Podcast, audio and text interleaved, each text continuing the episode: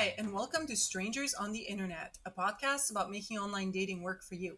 My name is Irina Manta, and I'm a professor at the Maurice A. Dean School of Law at Hofstra University. I'm also a dating coach and a consultant for the dating app industry. And I am Michelle Lang, a senior lecturer in psychology at Christopher Newport University in Virginia and a clinical psychologist in private practice. All views expressed on this podcast are our own and not our employers.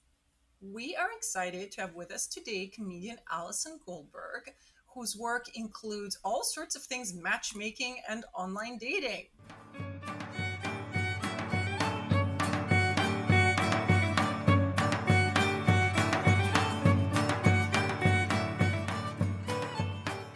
We are happy to have with us today Allison Goldberg, a performer and creator whose work has been covered by Good Morning America, LA Magazine, Time Out New York and LA, the LA Times, NPR, Wired Vice, and many others. Allison was also featured on the cover of Time Out New York, which ranked her among the top 10 funniest women in New York City. And then she promptly moved to California. Her projects include live original comedy shows and stand up, an ongoing podcast with the Daily Dot, an original citywide festival supported by the New York City Mayor's Office of Tech and Innovation, and digital series with Soul Pancake, Mashable, Facebook Watch, Woohaha, and others. She is a graduate of Yale University, where she met Talia Lerner, our guest on episode 21, Second Marriage in the Second City, who introduced us to Alli. Yay! Also, and Ali didn't even know that before this podcast, but fun fact her brother went to high school with my college boyfriend. I think I technically met her brother when wait, we wait, were wait, all wait, in wait, college wait, together. Wait, wait, wait, back up, back up. What? so your brother went to high school with my college boyfriend, and then we My were all brother. at Yale together. Your brother. That's right. But Stop. that means I also went to high school with him then. Yes, but you're not the same year. So, okay, your ex. Yes. Who's your ex? I'll say it and then I'll edit it out for when we actually air Great, it. great, great. Yeah, I know. so, of course, you know. Everybody knows. Haven't seen him in 20 years, but I know him. How do you feel about So Irina knowing that she dated him? I mean, I don't. Honestly, though, my memories of him are so old. I remember him being like a smart, kind of dorky guy, you know, which are the the best type. kind, really. I have no idea what he's up to now. Not a clue. Haven't Oh, heard that uh, name in years. Well, you know, he's living in New York City. He's married. He's got three kids. So Weird. he's doing fine. Small world. So, Alli, I'll, I'll have to see what I'll leave in. I'm trying to remember when I saw him last. When was it? All right, I'll talk to my. br- I'm visiting family right now, so I will discuss with my older can brother after brother. this. Yeah. So, Alli, welcome to Strangers on the Internet. Uh, dating is a big theme in a lot of your work. What fascinates you about this topic, an interest that we obviously share with you given the theme of our own show? Ooh, I could talk about it all day. I mean, I just find human relationships so fascinating. They just are. I just think, you know, relationships are what make us tick in some form or another. I mean, our entire lives are about relationships, whether they're romantic or platonic or familial or whatever they are. That's like the whole spice of life. So, I'm fascinated by it. And I think from a performance perspective, I'm very fascinated. I'm just I just love live performance and I love crowd work and I love audience members meeting each other and dating lends itself to that. And it's something we can all identify with no matter where we are in our relationship journey. Do you want to tell us about your comedy slash dating show, Love Isn't Blind? Uh, and what's the latest about it being optioned? So I saw that on your website. so I run a dating show where the men can't speak because sometimes straight men should be seen but not heard. You know, no big deal. Uh, so the show is it's I make a lot of feminist jokes in the show about men um, shutting up, it's actually a very silly, joyful show. I do not roast the men. All the men walk away getting tons of dates. It's a really ridiculous, rowdy show, and I yeah, it's been a blast. I'm happy to tell you anything. I call their moms live on stage. I search their phones. There's a yes or no round where they can only nod yes or no. Um, but I'm also making real matches. So my April couple is dating very seriously, and they returned to a future show with his mom. Oh and then his mom is single, so then I tried to whore out his mom. I asked the audience who wants to be a literal motherfucker tonight. I haven't asked you if I can curse on this podcast. I think I'm going to be yeah. a very different guest than your others. Um, mm, that's fine. But yeah, We're and an then explicit this podcast. Wonderful, and good. yeah, a guy in the audience was like, "I'll date your mom." It was it was nuts. It was nuts. So yeah, it's been a blast, and I I make people wear wristbands when they enter. So you get a red wristband if you're taken, green if you're single. I tell my door people if they hesitate, give them yellow. So my situationships, my people who are unsure, and then of course the poly people started complaining as as they do, and now we also have poly purple. I both love and hate that they complained. I actually think it'd be really fun if there was like 20 different wristbands and like you have to come back to multiple shows and it's sort of like an if you know, you know thing. But yeah, so audience members are meeting each other. A lot of couples are coming out of the audience. Um, there's one in particular I know that met in the November show and are still going strong. So it's been like six months. They don't know this, but like whenever they post on their stories that they're like on vacation together, I lose my shit. That's so exciting that you've actually been able to facilitate people making It's real so connections for themselves. Now, with the contestants, are they being pulled from the audience or do you have some other process for getting the contestants? Oh no, I vet them in advance for sure. And um it's actually a pet peeve of mine how many people and this is no no offense to you, but how many people think I just kind of do it on the fly and I'm like, "Do you know how much work I put in?" like uh, last month uh, this girl wrote me and said, "I see you're sold out, but I really want to be the bachelorette for tonight." I was like, "Girl, you don't even have a ticket to watch." just I I vet them well in advance because the other thing is, it's comedy first, but I do want to make real matches. So I interview people and I try to figure out what groups may actually make sense together. And from my perspective, just as a theater dork, in theater class, you always talk about raising the stakes, and the stakes are higher, and the, there's suspense, and the audience can get invested when we believe that a real match could be made. So it's more fun for everyone when a match is possible. And Irina, you had asked about the option. I optioned it to a production company, um, which probably sounds cooler than it is. I mean, I should probably you know, be more proud. Like it is cool, but it doesn't just means a production company's attached and I'll be pitching networks in the fall. But it doesn't So it doesn't guarantee that it's going to get made. But yeah, it's exciting. Yeah, yeah, yeah, yeah. What are so? What are some of the most hilarious things that have happened on Oh my the god, show so where far? to begin? Well, the irony of your podcast being about strangers on the internet is that I'm a big fan of real life and I think everyone is tired of swiping and it's part of the show's success. But some of the craziest things, there's one moment in an early show that I still just giggle about, which is I called one of the moms and I said, What are you looking for in a daughter in law? And she paused and said, Honestly, fertility. The audience shrieked. Like, moms are crazy. This one mom tried to set me up with her son live when she realized I was Jewish. Then she threw under her son under the bus completely and talked about how you shouldn't let him drink. And one time he got so drunk and he went in the closet and said, Why is my. No, he went in the shower and said, Why is my closet so small? I mean, the, it's wild. It's wild the things that happen. There's also a yes or no round, and the men can only ask yes or no questions and they're blindfolded so they can't see what the other men are doing. And I give them a spanking paddle. And if they want the bachelorette to answer, they raise their paddle. But she only has to answer if all four paddles are raised. So the fun of that is that in every single show, there's this moment where the audience starts losing it and they start screaming, Raise your paddle! Because like three guys have their paddles raised. And there's always one guy, because I don't have performers, these are just like real people that are tired of swiping and up for shenanigans. There's always one guy that like forgets he's holding a paddle and the audience just literally shrieks until he remembers and lifts his paddle and it's like you can feel the whole theater just shake when this happens. So yeah i could talk your ear off about the bananas moments. I mean last month a guy ate a pie. It was insane. I mean well another thing i do is i have audience members when you buy a ticket you can leave a fun fact about yourself if you're single. And someone said they want a pie eating contest. So while the bachelorette is deliberating on whom to eliminate, because it's an elimination style game show, I chat up the singles and talk about their fun facts. So I said, someone here said that she won a pie eating contest. Long story short, she lied. We don't know why. It's a strange lie. And I said, Why did you lie? And she said, I didn't think it mattered. And I said, You didn't think it mattered? I brought a pie and I pulled a pie out. And then this other guy ate it in less than a minute. It was just nuts. It was nuts with his bare hands. You have uh, you had to be there. I don't know. It was crazy. There's there's insane moments at every single show. The whole show is insane from start to finish. I know I'm biased, but I would do this show every night if I could find enough contestants. Sorry, just talked I feel like off.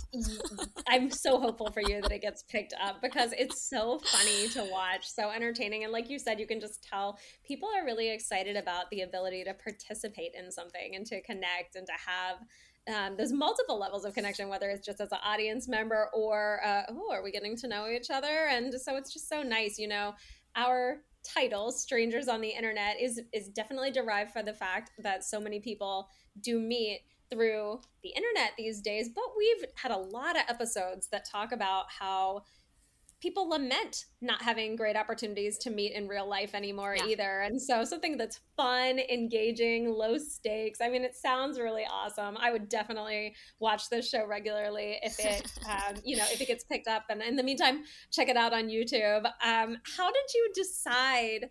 on some of the different segments were there ones that you obviously knew you wanted to do and then others that you like field tested or something like that what's your favorite segment how did you decide what, what well, to feature I think what's weird is that sometimes I'll be brainstorming a show and it'll take me a long time to figure it out. And actually, I'm working on a new show now. It's comedians versus AI, and comedians are playing games against Chat GPT, Midjourney, that kind of stuff.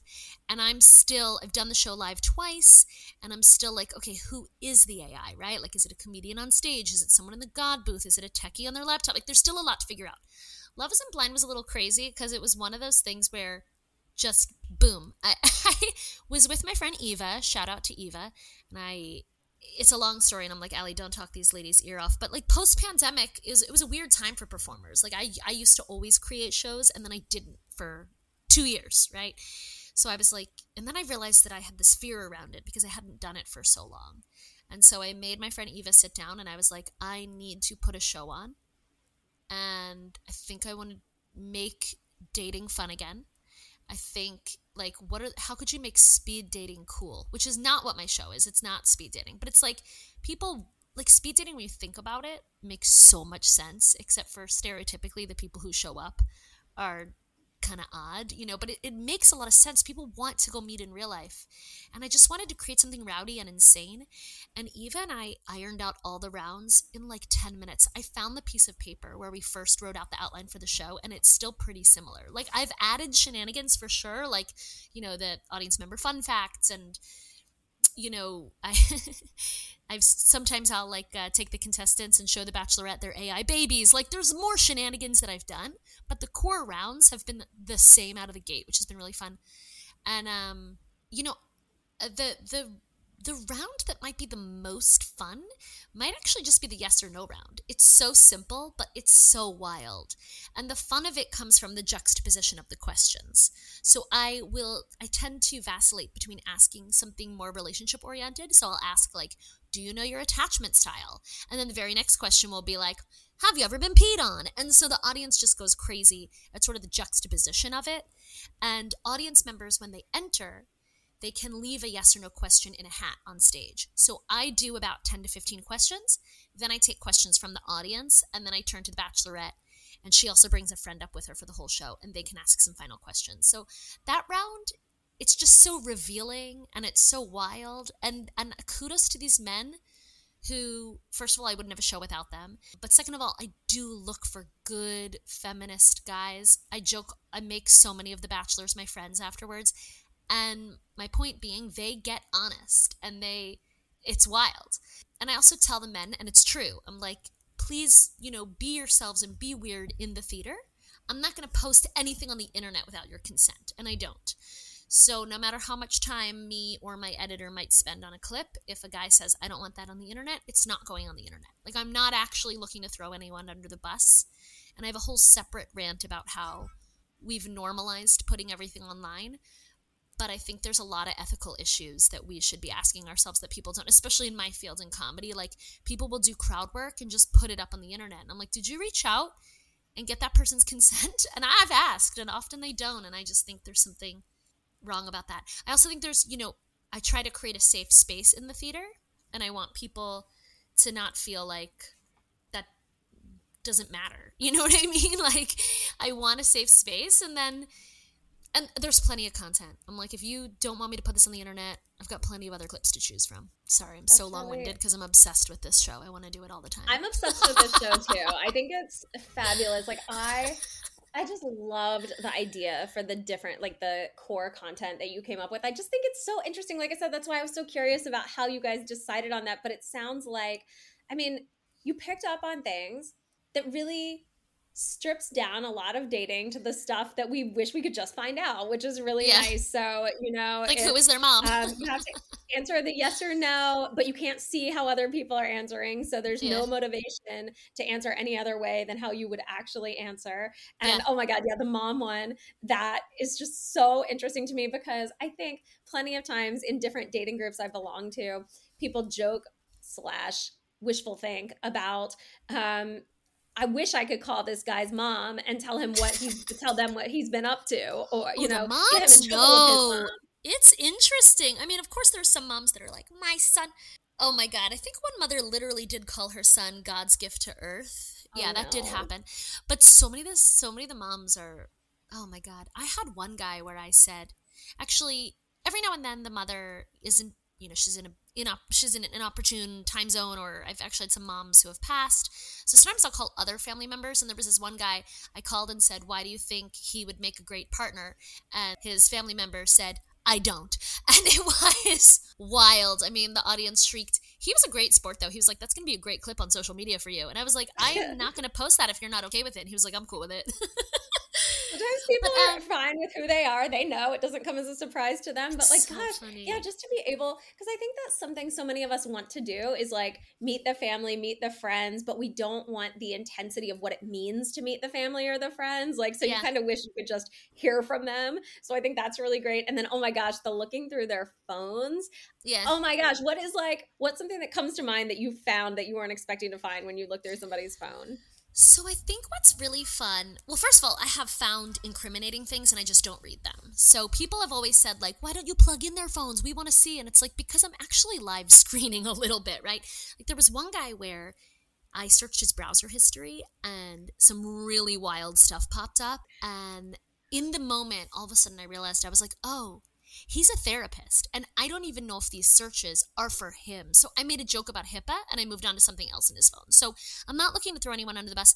What's really fun about the phone round is actually how much you can learn about someone. So something that I loved is in an early show, The Bachelorette, she's this beautiful, wonderful bassoonist. I've made her my friend, but she says she's really secretly a dork and she loves anime and things like that came up. And then I searched his YouTube watch history and he'd watched like all of the anime that she had mentioned. And so it was so fun for the audience to be like, oh, these, like, they actually, they're both super hot and have all this stuff in common. You know what I mean? and then that is who she chose, and people were so invested. And then we all went to karaoke together after the show, and they sang a whole new world together. It was wild. So, yeah, the, the phone search is really telling sometimes. And my job as a comedian is just to find a laugh and get out and it's not to actually again roast anyone but um oh man last month when i did it and i took this one guy's phone who i'm now kind of making my friend and we've talked about this i was like the look of fear in your eyes when i took your phone like he had this pleading look in his eyes like please, please. i was like i wish I, I wanted to tell him in the moment like i'm not i'm not gonna hurt you bro But um, but going back wow. to strangers on the internet, you know, in a way, it is still the internet because that's how I get the applications. Like they they are strangers. I do not meet with with a few exceptions, but I generally don't meet any of the contestants until the night of the show when they show up. Yeah, and, and look, I mean, there's there's really a double entendre in the name of our show because Michelle and I have actually never met. yeah, really? To this day, right? So well, now you can't, like you know. yeah, that's right. Now we yeah. can't. So, so you're working both on the beginning of relationships, but then you have a show that deals with the end of relationships. Do which is how to break up by text. So, can you describe it and tell us how you've been able to get these various comedy stars involved? So, that one is actually an older show that I used to do in New York because as texting, I mean, there's so many things that again we regard as normal that are actually not normal. And I think just because we've normalized it doesn't mean it's okay. And so I was very fascinated when texting fully took over that people were then breaking up by text. And I thought it was so fascinating. But people, you know how, well, whenever something like that happens, the first thing any of us do is we screenshot it and we send it to everyone we know. And so there's something so funny to me about people breaking up by text with no regard for where it's going to be sent.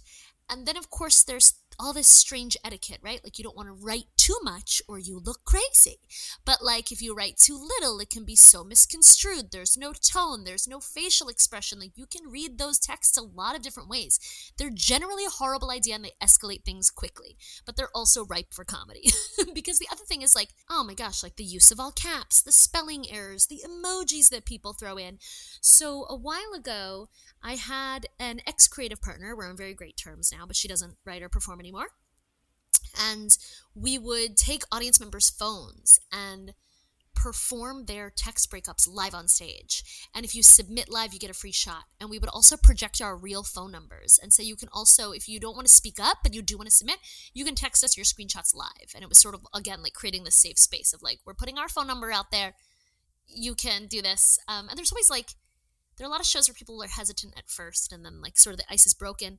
Then there was the interesting phenomenon of the people who would come ready right? Like they didn't have closure. They were angry and they were so willing to ask a room of strangers. Is very fascinating. It was actually like this strangely cathartic show.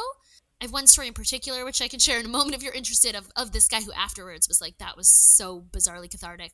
But anyway, when I moved to LA and was going out on my own and figuring out what to do, Next, I revived that show and turned it into a panel show where I have a panel of comedians break down your breakup. And they would reenact the texts, and some were submitted in advance, some were also still submitted live. And then that was also optioned and ultimately sold to an audio platform that I'm still not technically allowed to name, but you know it. it's going to come out in February. Ugh. It's been such a slow process. But so the format there is celebrities perform your breakup texts, and then an expert joins and we break down your breakup. So we we had Margaret Cho, Bobby Moynihan, Eliza Schlesinger, like all these people that I can't believe that I met. Although I make fun of myself because the producers told me all these big celebrities we were going to get and then they told me that Dan Savage was going to be one of the experts and I almost cried. It was like the celebrities fine. Dan Savage is my hero. Like I lost my shit when they told me Dan Savage was coming. And also we did a trade where I was a guest on his podcast and he's one of the few people that I listen to religiously every week and I fangirled out so hard. I like lost my shit. but he's amazing. So anyway, so it was a really I actually really came to love that format because I mean, you guys I suppose have something a little bit similar, right? Like I love I loved the presence of expertise in the mix that would really drill down on like, well, actually I think we're seeing, you know, this these types of behaviors are being exhibited or you know what I mean that they could actually lend us some advice as well for the listener. Well, we are available if you've got an expert slot that you're in need for the well, show. I mean, I'm frustrated because I won't find out if I get a season two for. I mean, it'll be well over a year since recording before I find out if there's a season two. Oh so oh cross your fingers. I hope I can reach out to you later. that would be amazing. We'll definitely be listening, we'll and I'm still sure be here. Our audience will too. Yeah. Tell us the story you had brought up about um, oh my the gosh. one guy. It was so interesting. So he was really in love with this girl. I mean, they met and he was like, This is it. This is great. And it was six months in, and out of nowhere, and these are the texts that we're performing, out of nowhere, she says, By the way, I'm moving to LA. I didn't want to blindside you. And I'm thinking, this is the definition of fucking blindsiding. so they, they had been living in New York, and she just like moves to LA, and he's a bit I don't want to say devastated, but he's like, what? Like, because it's like they didn't even have a talk. She just left. But they were like still texting sometimes. Then apparently she started like hooking up with her roommate in LA, and she would send him all these drunk texts that would like torment him. And he and so we had like various trying to tell you the story succinctly, but we had like various screenshots of this like journey. And then she sends him this like all caps screenshot that's like you know, I don't, it's, oh my God, it said, I don't want to be the housewife that thinks about what she could have been. Step the fuck up. I want to be yours. I mean, it was like, it was nuts.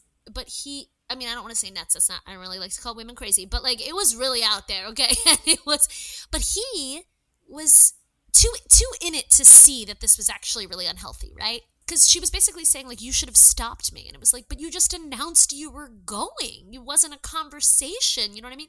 But he's like, should I have stopped her? Anyway, this is a very convoluted retelling, but what was amazing is to hear an entire audience be like, no, no, don't, no, like, and agree with him. So at first, we're reading the texts and we're piecing together the story, and he wanted to remain anonymous. So we're just on stage doing dramatic reads of these texts and then projecting them and discussing them. The audience is going crazy. They're all on his side. And then I said out loud, This guy is here tonight. He does not have to reveal himself.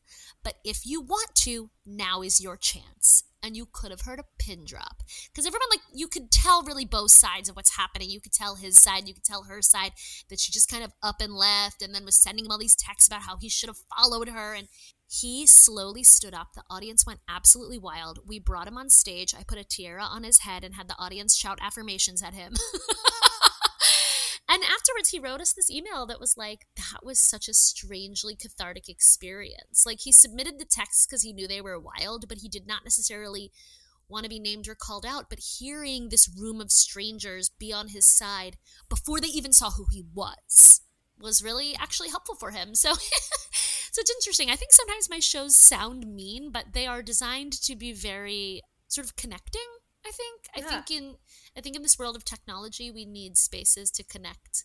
Totally agree. Once and again, I, I'm I totally so hear that. yeah, I mean, and what you're doing is, you know, laughter is a thing that connects people, and vulnerability is often a thing that connects people, and you've combined those things in a fun, safe, low stakes kind of way. So that's really lovely. You know, what you were just describing with that one guy you know, reminds me, I've talked about on the show before here and there how I am an avid Am I the Asshole fan on Reddit. Like, I love yes. reading and judging people's great sub. issues. Yes. And it's the exact same thing like that you see there so often is somebody will present uh hey, here's the scenario and you also have to say why you mm-hmm. think you might be the asshole and mm-hmm. and so people give this. But yeah, sometimes you can see how cathartic it is for people when they're like like I legit thought maybe I'm the asshole, but no, you guys are saying like yeah. I am dealing with some messed up, dysfunctional people. It's like my messed up, dysfunctional partner, my messed up, dysfunctional family, or my partner's yeah. messed up, dysfunctional family. They are the assholes, not me. And how it, it can be so connecting and so cathartic mm-hmm. to hear from people outside of your own bubble because,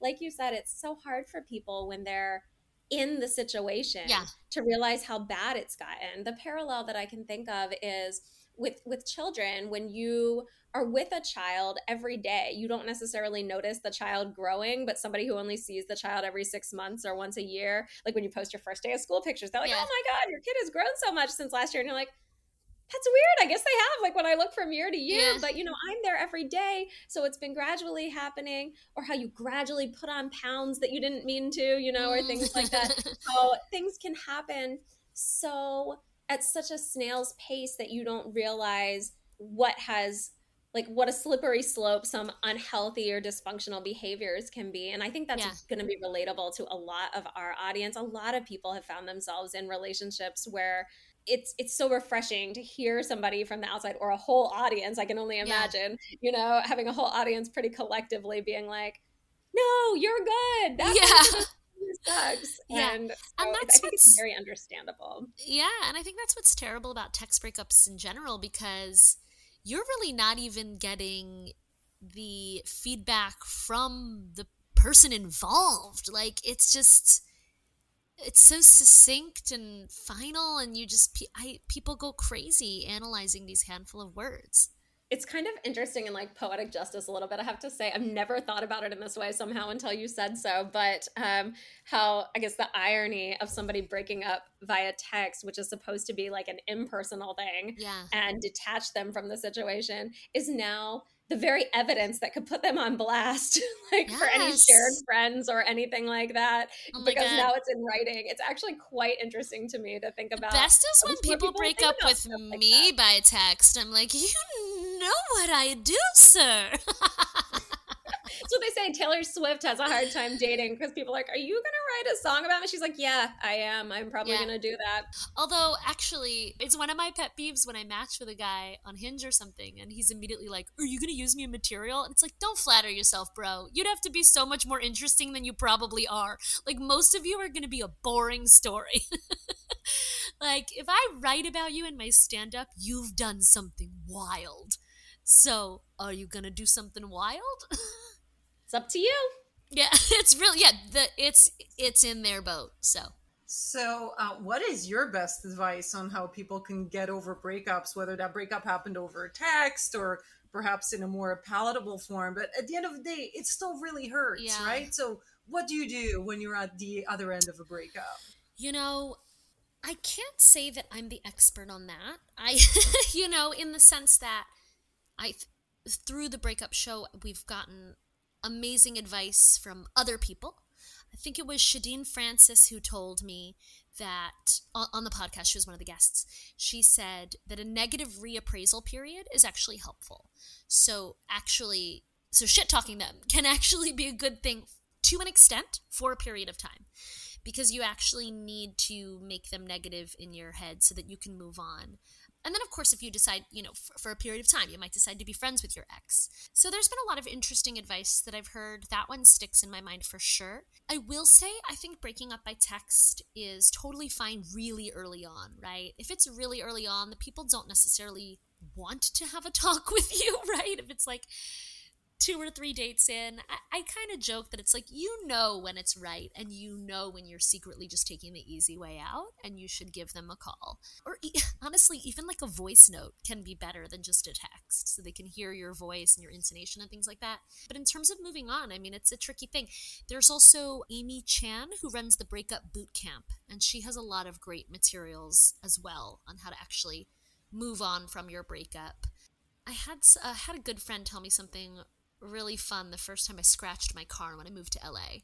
I was devastated and I called her and she said, Alli, welcome to LA. It's called the LA Kiss and it's just like heartbreak. The first one is the worst and everyone after that gets easier.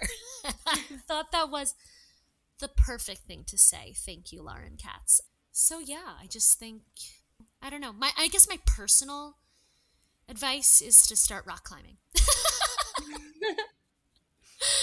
I, I'm an avid rock climber now, and it's like changed my whole worldview. I it helps my I mean my self esteem is like so high when I summit a freaking cliff. You know what I mean? Like I, I I climbed to the top of a cliff, and I'm like, who who was I upset about? so you know, which I guess is just supposed like doing things you love instead of you know ruminating. yeah well it's good because it gets you back to yourself like you said into to focusing on how my life can still be enjoyable and will continue to be regardless of whether i'm dating or not and gives you something to really focus your energy on so i think that makes a ton of yeah. sense i will know, say well, I, I, do sorry i talk too much but i do hope that that is what people will get out of the the breakup show when it comes out is that there's so many shows that are focused on dating and there aren't very many that are focused on the breakup and what that looks like. So I do hope that people will be able to glean those lessons from the show. Yeah, no, I hope so as well. I'm kind of torn in like different directions to take this. I think since we were just talking about your own dating advice, go rock climbing after a breakup, do you have any dating app experiences that you can talk about? You said oh you're not really so, so much a fan, um, but have you had experiences that have shaped your opinions on that? Any best or worst stories to share? Are you are you dating currently? Yeah, no, I mean, I've been on the apps for years. I think that they are slot machines. You know, I think they are literally slot machines. And I think every now and then someone wins the lottery and it gives the rest of us hope to keep playing. But I think they are nothing more than gambling. And you can find their pitch decks where they talk about their user retention. Like they are not looking to get you off the app. And the other thing that I find fascinating is that technology is quite advanced, right? We have the technology to find good matches for people, but the apps don't care about that, right? Like you could facial recognition software after a hundred swipes should know exactly what kind of faces you like and frankly never show you anything else there may be inherent problems of racism and bias in there if we worked that way. But my point is like facial recognition software, AI, you know, after you've sent a certain number of chats could, you know, suggest that you take it offline or geolocation services could suggest a coffee shop between you. Like the, this stuff exists, but they don't care. So that's kind of my rant against dating apps. But but I have great stories from it. I joke that I love the apps. Tell us. We want to hear. Well, my my my absolutely worst one is my go-to, which is that I met a guy on a dating app, but I looked him up and actually he also went to Yale and we had 34 mutual friends on Facebook and I was like, "Oh, this is like not an app. This is going to be great. We have all these mutual friends, like worst case scenario, we become friends." The very first thing this guy said to me, ran into him outside of the bar where we were meeting. He said, he was on the phone and like when he got off the phone, I said, "Is everything okay?" And he said, "I know this is a lot to drop on a first date, but four months ago, I had sex with this girl, and she's pregnant, and I've been trying to convince her to have an abortion. But today I found out she's keeping the baby, and I was just talking to my sister on the phone. Oh my gosh. So, dinner? what a psycho. What a psycho. I, like, that is such a gift, though. I'm like, this is so insane. Like, so insane. And there were, again, I could talk for an hour about the details with that one and about you know, me then tracing back the timeline of like when we matched and like he was convincing mm. this woman to have an abortion while like sending me messages on a dating app. Like, and the hubris of even showing up on the date. I'm like, do you know how many men have like canceled dates with no word? Like, you could have done that. And then he turns out to be very egotistical and narcissistic so actually what i said to him is i said so this is not a date but let's take a walk around the block. Because at that point you know we went to college together even though we didn't know each other we had 34 mutual friends so i was still really giving him the benefit of the doubt. I was like this is not a date but like a my innate curiosity going back to the very top of this show with my fascination with human relationships i wanted to know everything but there was also a part of me that like felt bad for him. Like was he a really responsible human? And this was like a freak thing right or was he a piece of shit? Um, which he was. So I asked him pretty early on. I said, "So did you not bag it up?" Because I was really curious of unwanted pregnancies. How many were you know were they just okay? So anyway, so he gets indignant, which I thought was maybe a time to have a little humility and be like, "Yeah." You know, I sh-. anyway, basically, I said, "Did you bag mm. it hmm. up?" And he, I said, Did you back it up? And he said, What? You've never made a risky decision before? You've never thrown a beer bottle off a roof, even though it might kill a man? And I remember being like, Alli, you have to remember all these words because you can't get out your notebook. You have to remember them because they're so bonkers. It's like, first of all, no, I've never thrown a beer bottle off a roof because I'm not a fucking asshole. But also, has that ever killed a man? Whereas having sex without a condom is literally how you make a baby. Like, the whole thing was bananas. Like he just told me so many like sexist, insane things, and then I left and never heard from him again. Which oh also I thought was crazy, right? Like it wasn't a date, but I think a normal human might have reached out later and been like, "Whoa, I'm really sorry I unloaded on you, and that was really inappropriate." but he never did. I'm like literally inspired by this. It's like maybe there should be a show about that. Oh Let's oh walk gosh. around the block, see what awkward stuff can come up in the context uh, in the timing. Oh, my friends know that I will do anything for a story. So I was like, this is not a date, but wow, I can't wait to hear more. But I at first I really like empathized, and then he, you know, he started saying, "Oh, if all the girls I've ever had sex with, I wouldn't want it to be her." Like he just said a ton of awful things. Wow. It was wild. Um, so I have stands up about that. But anyway. and I can't even get over it. The fact that you guys have so many mutuals. Like I feel like I like to believe. I hope he has seen the stand up. What's that? I hope he's seen the stand up because it may have popped up for him. yeah, like you know, when you have people in common that you know, I would like to believe that that might make people act on their best behavior. What if that's his best behavior? Yes, so I went and I told all 34 mutual friends. And one of our friends said, Oh, yeah, I went on a date with him and he asked me for my advice as a medical professional about what to do about the fact that he just had unprotected sex with a stripper. so I was like, Oh, okay, this is oh, who he is. Boy. It was really a disgrace to our alma mater. But um, I will tell you guys his name after we record, or I can tell you and you can bleep it out because that might be fun. Do you want me to tell you his name? yeah, sure. It's. I don't know what he's up to now. This was years ago. Okay. I actually. I'm gonna. I'm gonna have to check this. I found out, out way later yeah. that apparently the baby was not actually his. Mm, it gets even more scandalous, but yeah, it could no, have it, been, as could numerous other babies have been. Yeah, his. Oh my gosh, yes, yes, yes, yes. So anyway, so yeah, that was uh but you know well, that fortunately that's the only terrible man to have ever come out of Yale University. So I think we're fine. And out There of the dating no apps, others. you normally fine there. I mean, I don't know. It's interesting though because I could have met him through real life, right? So the dating apps, they're kind of the same. It's just there's less vetting. I don't know. I don't know. But it's the Yeah. same people. I mean, I was listening to someone recently who said like dating apps aren't the problem. It's the fact that it's the way that we use them as people, right? This is a tool, and we're all using the tool kind of badly. Um, but I also And think they're innately point- structured poorly. Yeah, well, that's it to your point too. And Nancy Jo Sales, who we've interviewed on this show and who's written and produced a documentary about this kind of idea, you know, really her research has supported what you're saying. And I mean, other research has as well that, in fact, of course, the dating apps aren't invested in you finding your forever person because then you wouldn't be coming back. And there's, as you said, you gave some really concrete examples, lots of things they could easily implement if they truly wanted to make it a better experience, and they Oh, don't. so so it's important that consumers understand that. The good news, a piece of good news is you know there are other ways to meet people whether it's in person and you know through shows like yours creative opportunities going out and doing something fun like going to a comedy show and online too you know these days we've got like the vouch dating groups um, we've got special interest groups where people can find other people on so even to our world of strangers on the internet there's other ways besides dating apps and some of them i'm really excited to see what happens with the vouch dating groups like if people are are putting their name on whoever they're putting out there and saying Yeah. i've done the vetting on this person i mean we can never know for sure what somebody's like in a dating context even if they seem really great in a friend context. but Yeah. you know we'll see um, your your bad story was really bad do you have any good Isn't stories from meeting anyone in, in any kind of way yeah. through like other than just naturally out in the wild Yeah, no. Um, shout out to my ex Russell if he ever listens. But I met a guy on a dating app. We dated for like two months. Wasn't a match. Now we're friends. And not only are we like pretty solidly friends, he sent one of his friends to be a bachelor in my show. And mm-hmm. then my ex and his whole crew came to support their friend who was a bachelor in Love Isn't Blind, and they were adorable. And he is a guitarist in a band, and I went to see him perform last week. And so I think there's a lot of lovely things that can happen.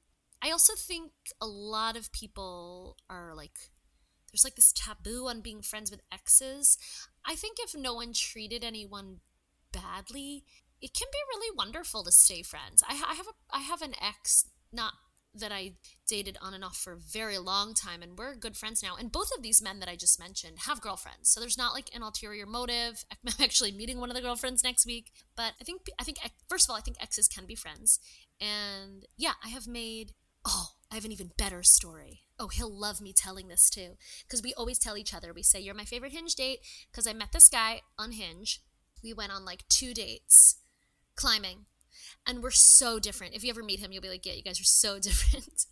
but we decided to be friends and to become climbing buddies, and we've climbed together almost every week for like three years now. We go on climbing trips together, we organize climbing trips together, and so we always joke with each other. We're like, still my best Hinge date. And then I, I was actually dating, uh, there was a guy I met off Hinge that I was really excited about this spring. It didn't work out. But my buddy was like, Am I still your best Hinge date? so That's yeah cute. i mean we're he's he's really wonderful and um yeah and we are like good climbing I buddies. never, I never understood all these like hang-ups about exes. Maybe it's because I'm European, okay?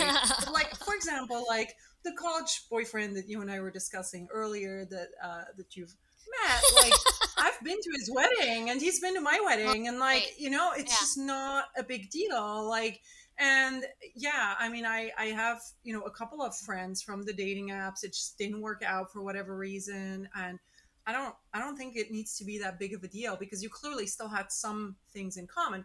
I I was gonna say something about what you were both talking about about the apps, and yeah, I I completely agree. I mean, there's a lot of messing around on the part of the apps, and and we've now seen that in a number of documentaries and, and podcasts, etc. But at the end of the day, at the risk of sounding provocative, isn't the biggest problem just how many bad men there are out there. And I know Nancy Jo Sales says the apps have made them even worse. And I think there is something to be said for her argument.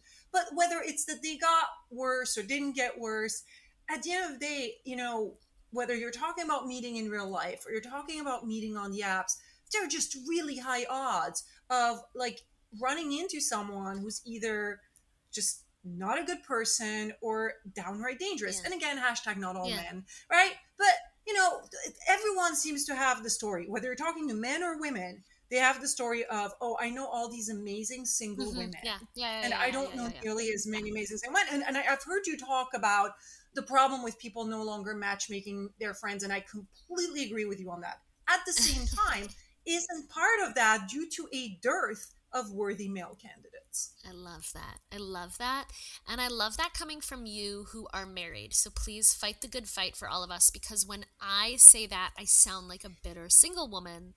But I agree with you. I know so many fabulous single ladies. Shout out to my single ladies.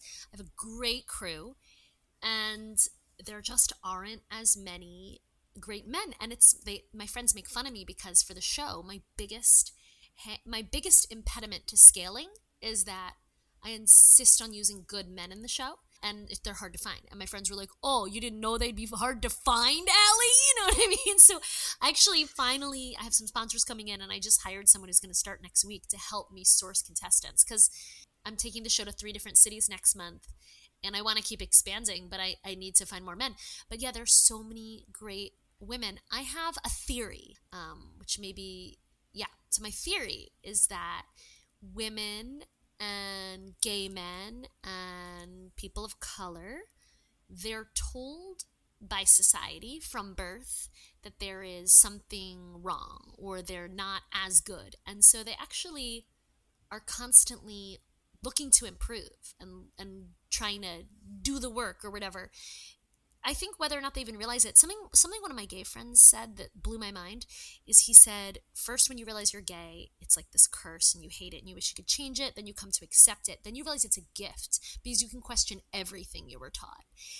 My point being that I think straight white men do not necessarily ever confront that.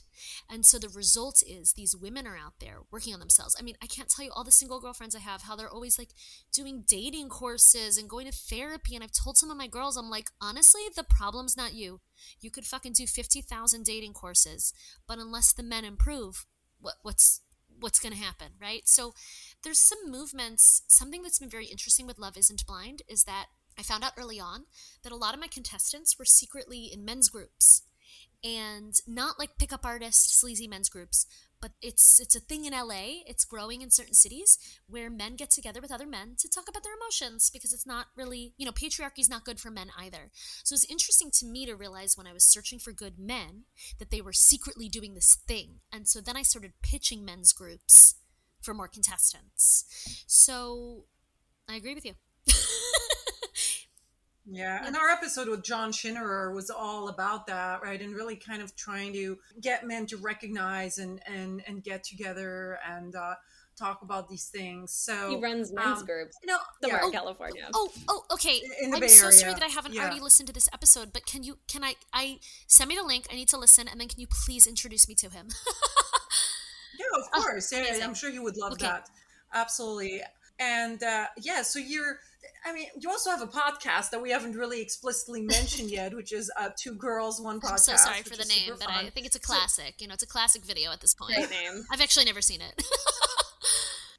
So it deals with internet culture. It's had a number of episodes related to online dating uh, and things like that. Like, how how do you relate to the podcast and to the shows personally? Like, do you think it's a way to kind of maybe work through some of these societal problems and and try to improve things? Like, how do you kind of visualize like your your work and where it fits into you know into this world and where this world is going i guess big picture question I mean, my answer is much simpler. I like that you're trying to put a very grand lens on it, but the truth is, I just am doing what I love all the time. Like, I'm just. so, I love live performance. I love getting people meeting each other. I love, like, rowdy situations. Like, something that I'm so proud of with Love Isn't Blind is the number of couples that come to the audience. Like, at my last show, it was like half red wristbands as opposed to green, and some of the single people were annoyed. They were like, there were so many taken people here. And so I'm just going after the things that I love. And so with Two Girls One Podcast, I think it stems back to again the very beginning of this conversation that I just think relationships, human relationships are fascinating in any form. So what's really fascinating to me about the internet and the way the podcast got started is that essentially there are all these people out there who think, "Oh my god, I love XYZ. I'm such a freak. I'm so alone. I'm so weird. And then they go online and they find out there's a huge community of people who have that same exact preference, kink, lifestyle fetish, whatever it is. Our very first episode was furries, right? And they find this huge community and they find friendships. And so I find that really fascinating in a very similar way that I find breakups fascinating and dating fascinating. So, but to me, it is just following that through line of human relationships and how we interact. And the, the, I guess the secondary thing that I love about the podcast is just that, like, which is true in all my projects, is like the internet has changed the way we communicate. We break up by text, we find friends online. Like, it has fundamentally changed the way we interact. And um, I sort of joke that in another life I would have been an anthropologist. You know, I just think it's very fascinating from a theater perspective. I mean, one of my early projects years ago in New York is I started a sketch comedy group where we would perform internet text.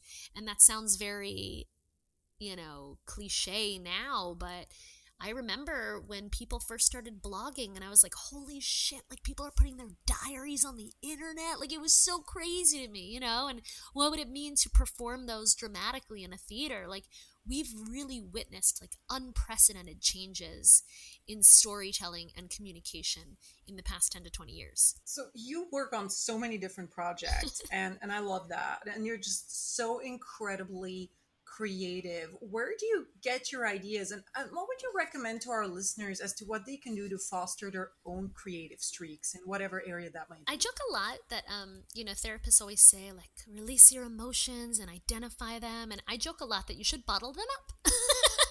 You know i know so many people who are like oh i should i want to do xyz but it gives me a lot of anxiety and i should really trust my gut and i'm like anxiety? You should be bottling that up I have a pet peeve. I have so many people who come to me and say, oh, they want to be doing something creative. And I have a lot of late night conversations where someone's like, if I could do, you know, they feel like they can tell me because I'm doing all this weird shit. And they're like, I want to be painting. I want to do this. I want to do that. And I'm like, go do it. And they're like, oh, no, no, because I, I can't. Like, and it's always, it always comes back to them being afraid in some form.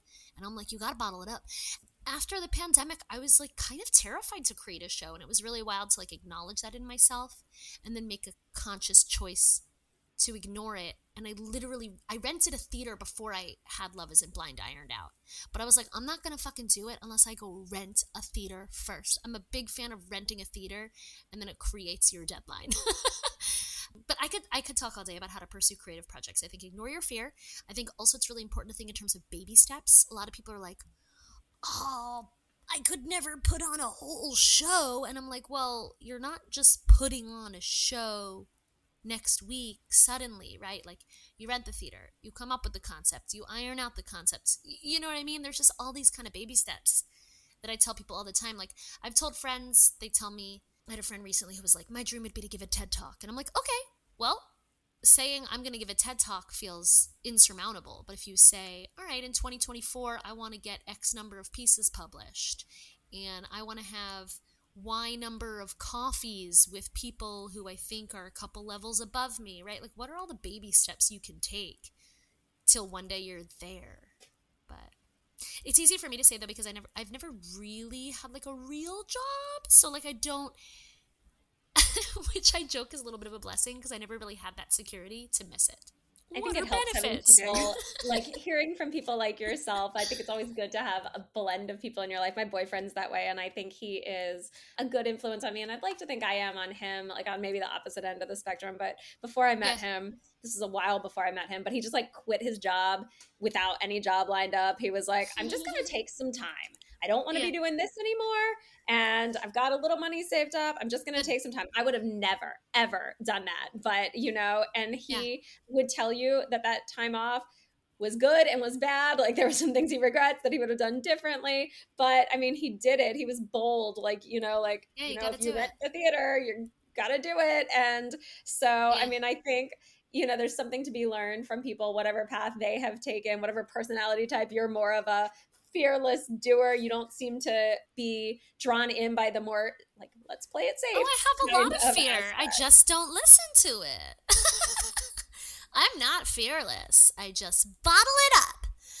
Wait, so what does your boyfriend do now? Well, he works again. He's working for the government. It's like the ultimate womp womp to that story. But um, but he, you know, he's got a plan in mind. He yeah. he did enjoy his time off. It helped him reset, figure out how to look at jobs as a means to an end rather than a place to spend your entire life and energy which yeah. you know is maybe different when you're doing what you love which is lovely i mean there's yeah. pros and cons to different ways of doing yeah, things and but... i don't necessarily think that everyone should just fuck their fears and do whatever they want i think there's a lot of value i mean i joke all the time that i wish I fucking fell in love with econ in college. Like, how great would it be to just like love numbers, you know, and have benefits? Like, that would be awesome if that was what I loved. So, I think the people who are really winning are the people who love their corporate job.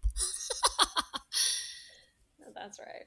So, but, yeah, but, the, but what I'm doing is for me. The pandemic was strangely affirming because I think I spent a lot of time, you know, it's like having gone to Yale, I had a lot of guilt around like, should I be doing something more responsible? But then, like, the fabric of society was torn asunder, and I was like, we're good. Yeah, everyone should just be doing what they want to do. And I saw people with normal jobs get the rug pulled out from under them. So, post pandemic, I've been like, no, sticking with this for sure. I think that was a great question, Irina, about just like helping people harness their creativity. Because I think so many people are either inclined towards playing it safe or honestly just get so caught up in all of the many things that seem to demand their attention that it's hard to make the time for things yeah. that you actually enjoy or cr- that to create usually requires you've got to get in a different kind of headspace and um, be willing to start from scratch and to be comfortable with taking risks even if it's just with your ideas. So i know that'll be really helpful for our listeners. Well i have another small piece of advice that i tell my friends which is don't go home. Because a lot of people they're like oh by the time i go home i'm so exhausted from my work day and it's like, yeah, the second you walk into your own space and your couch is there, and maybe even your chores are there, and all the other things you could be doing, you're not going to do it. But if you go directly from your nine to five to a coffee shop because you want to be a writer or you want to write on the side, if you go directly somewhere else and you sit down and you write, you will actually do that thing. You know what I mean? So I just tell people don't go home. Great advice. Interesting. Yeah. I mean, it's it's so this is all so fascinating. I've I have been thinking a lot about creativity lately, and look, I mean, even the podcast we're on right now, like it has its detractors. There are people, mostly men, who are not thrilled about what we're doing here. And it's like, what am I doing? I'm a law professor. Like, what is this weird dating and some other topics yeah. show? And like, for, for Michelle also, it's maybe a little more tied for her to her like psychology job. But but for us, like it really is a show about everything, right? It's about legal issues and it's about psychology issues and it is about anthropology and it is about sociology yeah. and you know and and so uh, I, I, think those of us who maybe think we can bring something a little bit different to the public, like just have to go for yeah. it at some point, and like the good, good the good people will. Yeah, you guys are doing it at the end of the day. So I believe yeah. that we're doing it. We're all doing it. So Thank you so much, Alli. This was fantastic. Uh, really, really enjoyed this conversation. Thanks for having me. Any single people listening should apply to be a contestant. I will take great care of them. They can go to loveisn'tblind.co. There's a tab that says be a contestant. Apply. Let's chat about it. As I've as I said many times earlier in the show, my goal is not to throw anyone under the bus. I'm going to make you look fabulous. You're going to get dates. So single people, go apply. Loveisn'tblind.co no matter where you live, because I'm expanding the cities and I will go wherever I can get contestants. Great. Well, we'll definitely uh, uh, encourage people to check that out and that they can watch some of the, the videos on your socials. So I uh, I think it's gonna continue to be a super fun show.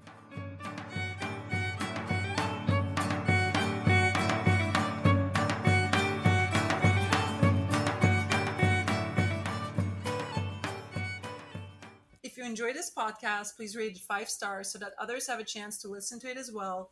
And make sure to subscribe so that you can get our future episodes. All our platforms are accessible at strangersoninternet.com. Again, that's strangersoninternet.com. There's no the in there. You can become a part of our community by joining the Strangers on the Internet Facebook group or following us at Swipe Strangers on Twitter, Instagram, or Mastodon, where we are on the Fosstodon server with two S's. We also appreciate support to defray our costs to run the podcast. You can help us out at Swipe Strangers on ko-fi.com, which is ko-fi.com. I would like to thank my husband Carlos Farini for sound editing, as well as Vlad Kuyuzhuklu for permission to use his music for this podcast. Bye, everyone. Bye.